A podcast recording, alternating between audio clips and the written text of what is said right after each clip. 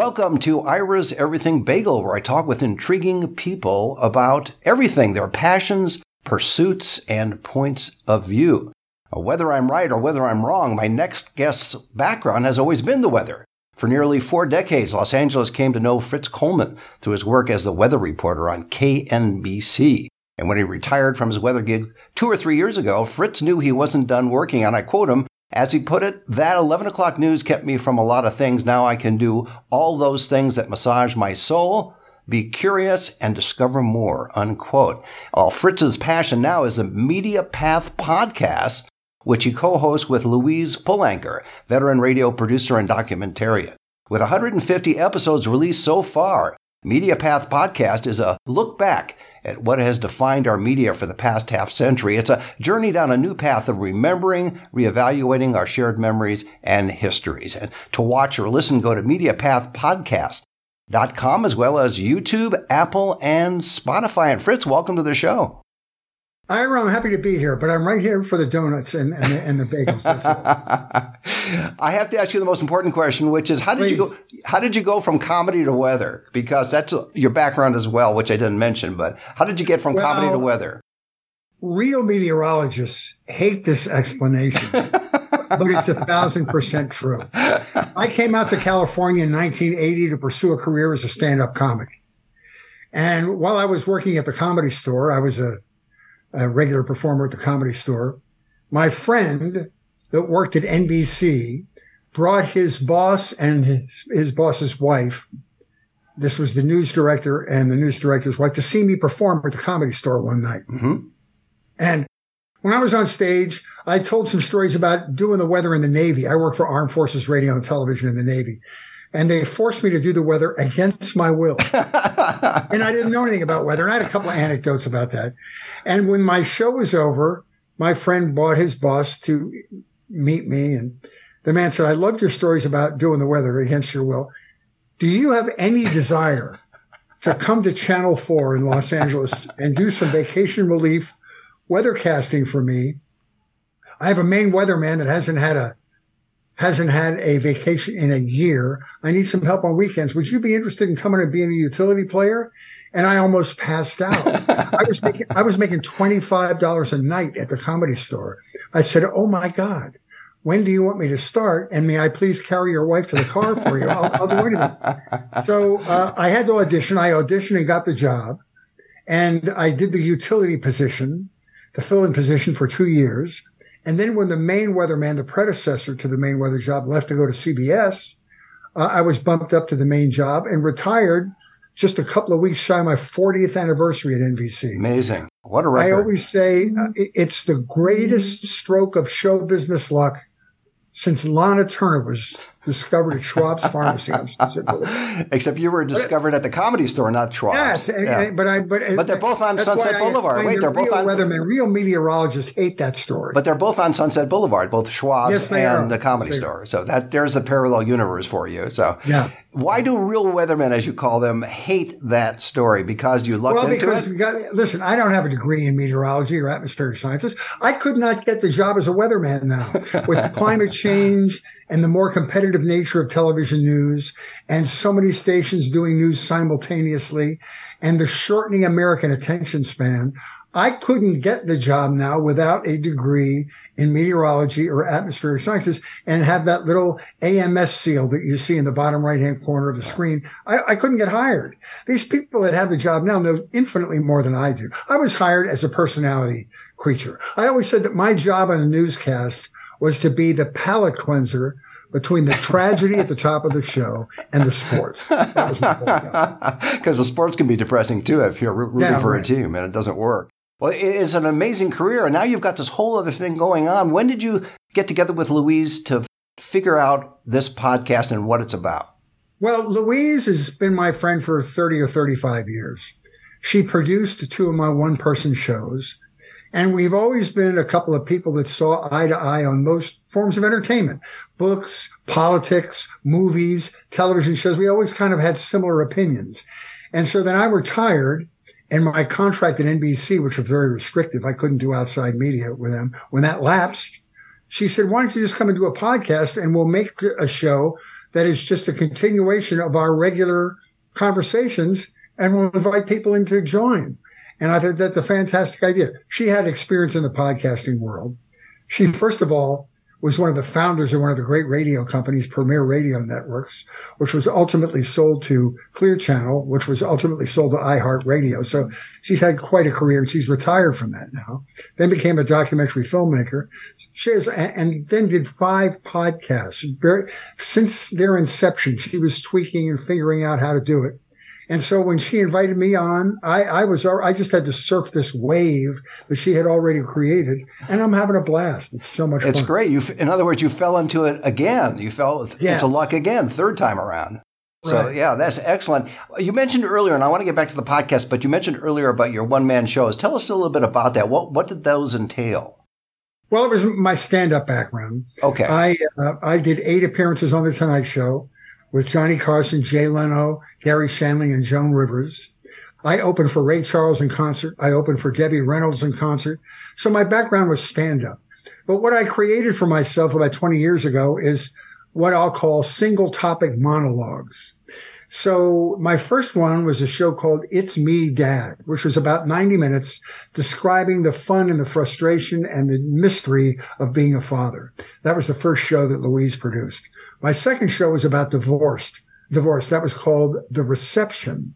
And, uh, she produced that one as well. My third show is about the news called Tonight at 11. Mm-hmm. My fourth show was my first show about aging called Defying Gravity. And this new one is sort of a more enhanced and updated version of the aging process called um, unassisted living. and right now it's streaming on Tubi. It's a free streaming service. It's an hour and it's a lot of fun. Somebody called it, somebody reviewed it as an hysterical baby boomer support group.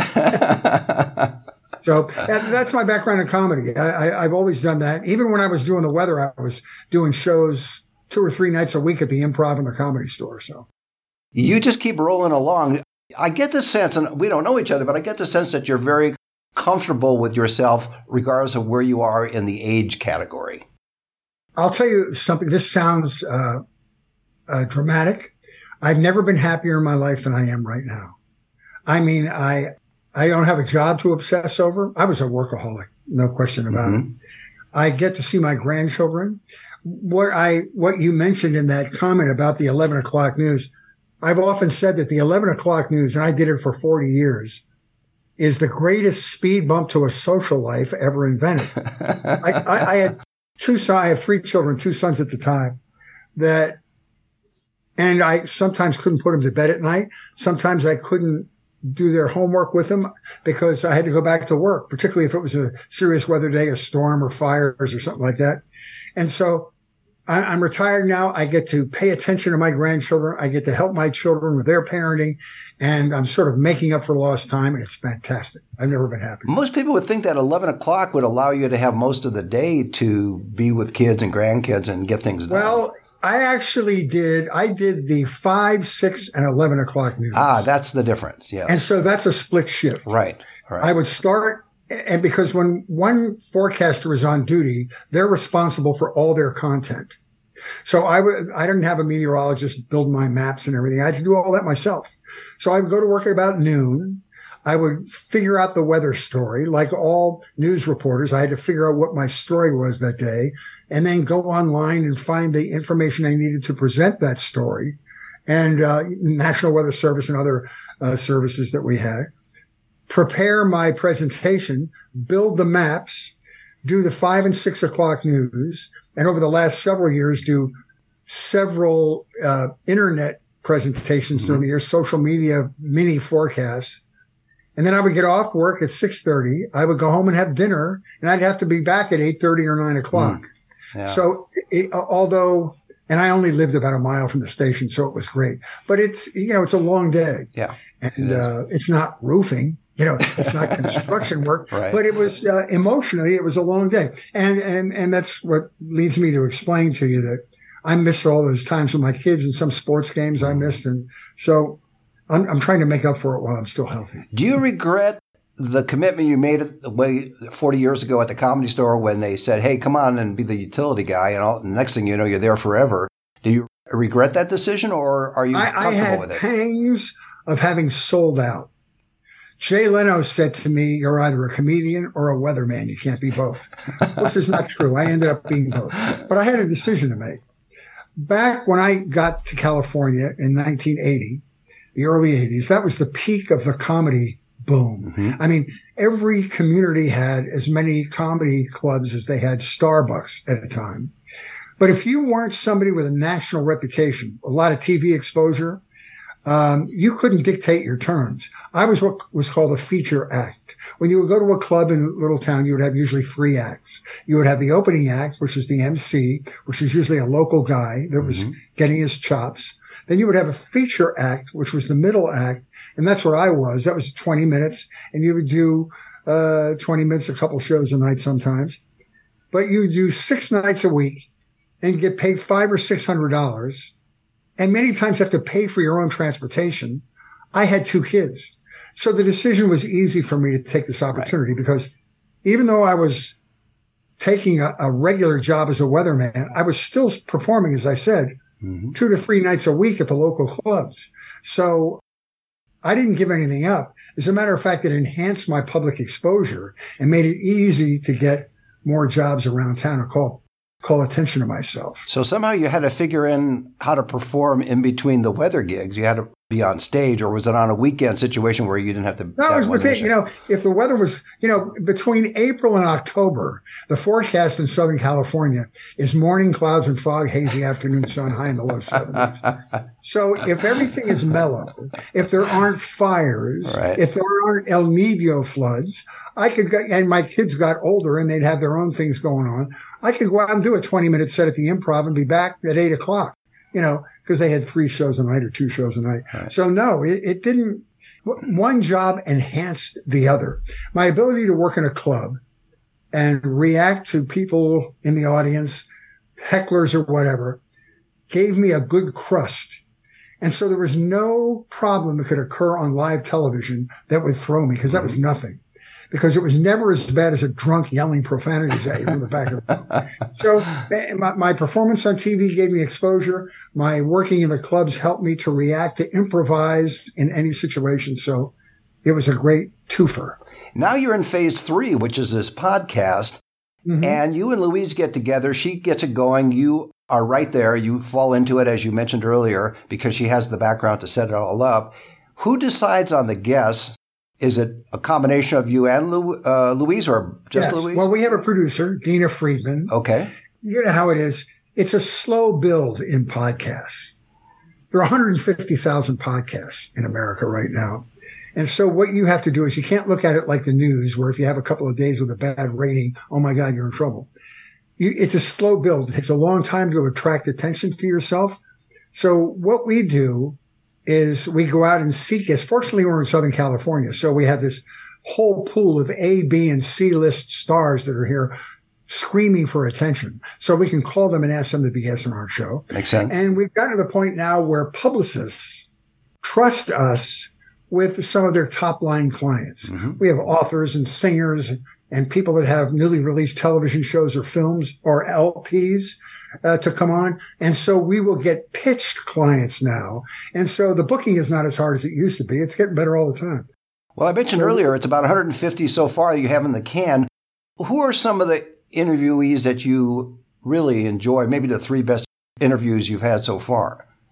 Well, I think Louise would agree with me on this. Our favorite guest has been Henry Winkler. hmm who was a friend of both of ours before we even did the podcast. Louise and I co-produced a television pilot with Henry that was purchased by Comedy Central, but in classic show business drama, the person, the, the vice president of development for, for Comedy Central before our show aired was fired.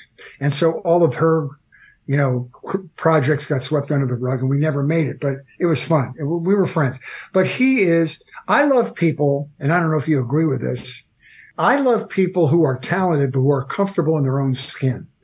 They don't have to be condescending. They can talk to you on your level. They're interested in you. They don't want to completely talk about themselves all the time. Henry is the most comfortable empathetic human being you'll ever talk to. We've had him on two or three times. And anyway, he, he would be our best. Yeah, he comes across that way. I've seen him on yeah. interviews and he just seems to be a very nice guy, very, ah, very down to earth. He's, yeah. He's really, he, he appreciates his success. The, the great fun with Henry when we were pitching this show before Comedy Central bought it was to walk to pitch meetings with him and what, go to ICM or William Morris and watch people react to him as he walked in the door. The seas parted. And he would take time with every single enthusiast, every single fan. He'd sign autographs. He'd take a selfie. He never was too, eh, too hurried to not respond to everybody. I just, I really have a lot of respect for him and learned a lot about how to treat your fans from him. And his fans in this case were, in, it wasn't even the general public that were in awe of him. It were people that worked for the agencies. Yeah, yeah. That's that, that's quite a, okay. So we mentioned Henry. How about one or two others that you decided really I, worked I've, out I've well for interviews? In in various buckets. Uh, for politicians, we interviewed Adam Schiff, who was running for sen- senator in the state of California because he was the congressman from my district. But he is truly, I don't care what your politics are. I don't care which side of the political spectrum you're on. He's one of the smartest human beings I've ever talked to. And it was fascinating. And he has such a grip of all the issues, the economics of politics in America, uh, where we are in our political divide, uh, where we are in the state of California, in our, our water issues and everything. Just a great interview. So I would say he was our greatest political interview. For musical guests, I have, um, I, I love music. And so We've had two guests recently which have blown me away. The band Blood, Sweat, and Tears was famous for being one of the first bands along with Chicago to use horns in their rhythm section, mm-hmm. right? And they had many hits during the 70s and 80s. And there's a movie out, a new documentary about a trip that very few people knew. Richard Nixon commissioned them to be the first American rock and roll band to tour behind the Iron Curtain as kind of a goodwill tour. And there's a great documentary. So Bobby Colomby, who was the drummer for Blood, Sweat, and Tears, and the producers came, and we had a, an amazing hour conversation about where America was when they had hits, who they got their songs from, touring in Romania and Hungary, and where they were rejected because they were capitalists. And it was really fascinating. And and again, music is my thing. So uh, well, it's funny you mentioned Nixon because we tend to think of Nixon with Elvis, but not with blood, sweat, and tears. That's yeah, well, this was just you know he he took whoever was popular, right, and who he thought would represent the youth of America as as kind of hands across the sea kind of a thing, and uh, it was a good. I'm sure it wasn't him. I'm sure it was the State Department. Some young woman in the State Department loved the band or something. How many buckets? Uh, how many buckets do you have, Rich? You mentioned political bucket and music bucket. Uh, I mean, I I'm interested in a lot of things, but I I, I like I like uh, people who are interesting in a number of buckets. The other bucket that we sort of pick from a lot in Southern California is the bucket of child stars and where are they now? Because we have so many who have transitioned out of being a child star or a young adult star into adulthood. And that's not always a pleasant experience. As you know, many right. suffer from addictions and overuse of money and everything. Uh, but I'll give you a great example of a, a great discovery. Christopher Knight, who was one of the children on the Brady Bunch came on as a guest. And he turned out to be such an amazing talk because after he got out of show business, and he still does like fan stuff with the Brady's mm-hmm. all over the United States. I mean, that's an iconic television show.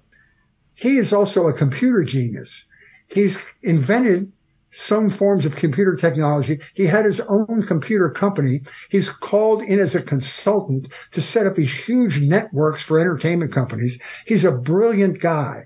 And I, it's, it's fun to learn something additional about somebody you were a fan for, yeah, uh, for I a completely different reason. And so that was fun. So I, I have all kinds of things. You mentioned earlier, and we talked about you being comfortable and particularly happy in the age you're at now. Do you find that a lot of your guests either be after a certain age or before a certain age are more interesting or is age not even a factor? Because I find as I interview people over the years, the people who have lived a life are in a way much more interesting for a number of reasons than those who are much younger. Although I've talked to a lot of young people who, what's that? You just answered your own question. That's exactly right.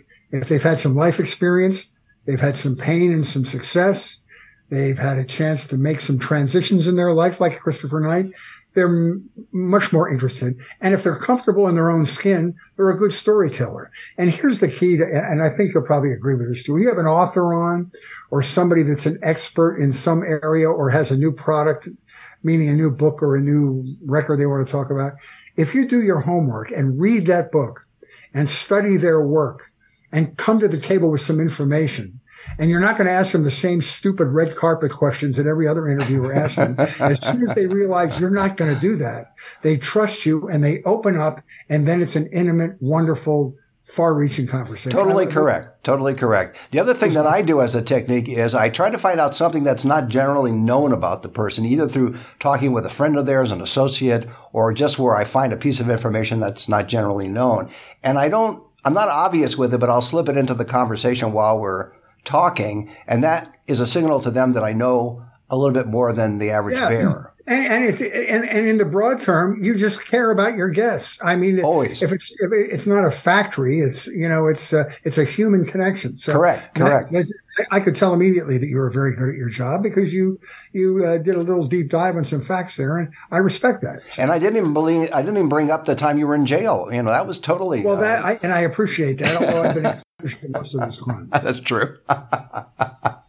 Do you ever get into disagreements with Louise in terms of a particular guest? Does it ever get to that point where she wants someone and you said, you know, I don't know, uh, not really? I wouldn't even call it a disagreement. Our first judgment is what's good for the show. And as I said before, the reason we're friends in the first place is we see eye to eye on a lot of what we find interesting. There are guests that she likes would like to have on that you may not be happy about, or, or that. Uh, huge, uh, Say it again. You, uh, you may not be interested in, but you think it might still be yeah, good for the well, show. I'll give I'll give you an example. She's obsessed with reality shows like The Bachelor and you know, some of these shows, mm-hmm. the competition shows, because she gets into it like a chess game. She she manipulates all the moves and everything, and she's obsessed with that. So once in a while, she'll have one uh, one of her lady friends, one, one of her, uh, her co-obsessives. They'll, they'll want to talk about that, and I'll and I and I'll just ask a stupid question about what they're wearing or something. But I, I can be interested in it, but I don't bring as much information or passion at the table that she does. And so that that's the only time that ever uh, has ever happened. She loves music. She's a musician herself. She plays drums and guitar. She's, you know, did that great documentary about the Cowsills. So she and I have very common interests. So we very seldom will stonewall a guest on one another. It just doesn't happen. Occasionally, too, it's good to step out of your comfort zone. I find that if I can interview someone, we talked about someone who has lived a life. And I've talked to people that are teenagers and in their early 20s, but because of their intelligence and their talent and what they've done at an early age, I find it's also interesting to talk to those kinds of people as well. No, you're a thousand percent correct. And that's another talent that Louise has. Louise has, for, she doesn't have any children of her own, but she has mentored thousands of kids. She had stand up comedy, writing, and performance classes. She's mentored children. Her, one of her first podcasts was was uh, about having a panel of five or eight young people, teenagers online, and they would take questions from the audience. And she just sort of oversaw that.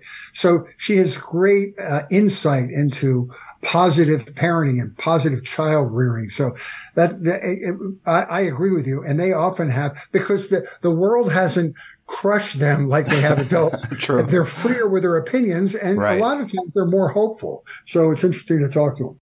Do you anticipate, in addition to this podcast, in addition to your your your specials, including again on Tubi, it's called once again uh, unassisted living. Unassisted living. if you living. go to Tubi, it's a free service. You don't have to add another service to your long list of monthly charges. just go to Tubi and type in my name, and you'll get three or four letters out, and it will load in immediately. Excellent.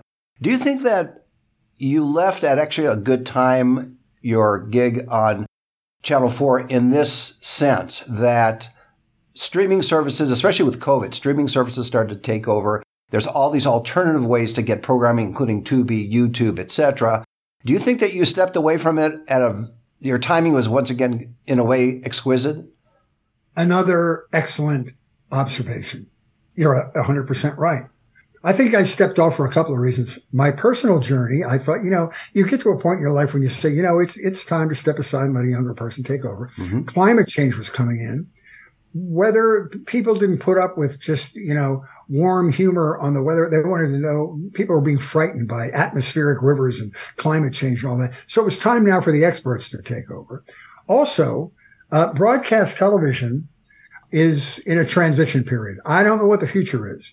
I think there will always be a need for local news, but I think its delivery system will not be over broadcast television. It may be a podcast. It may be just an internet feed of some kind. Mm-hmm. But as you say, streaming television is changing the face of television because it's a buyer's market and not a seller's market.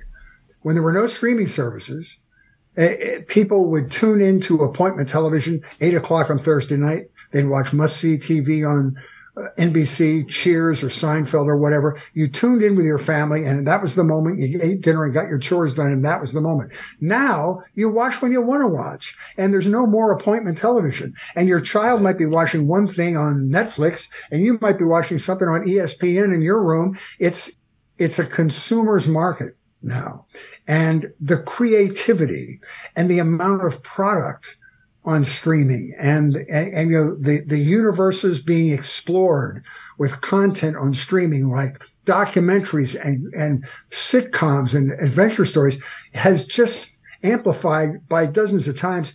I don't think network primetime can, can compete with it anymore. So I think the whole rhythm of entertainment is changing. It's going to be really interesting to see where it goes, but to go way, way back and answer your question, I think I stepped off the ship precisely before it hit the iceberg. Before I let you go, in addition to the Media Path podcast and some of your stand up work, do you mm-hmm. see doing other things in the near to late future, meaning writing a book, writing a play, etc.? I know you want to spend more time with the family as well, which you're doing now, but is there something else you see creatively you'd like to do?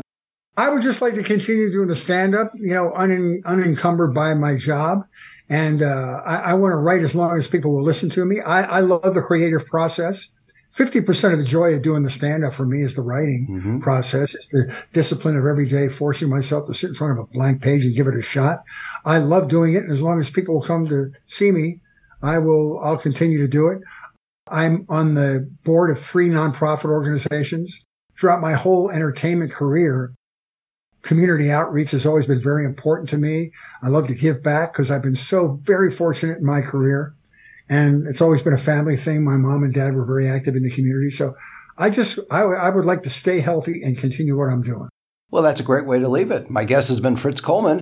He co-hosts the Media Path podcast with Louise Palanker, veteran radio producer and documentarian.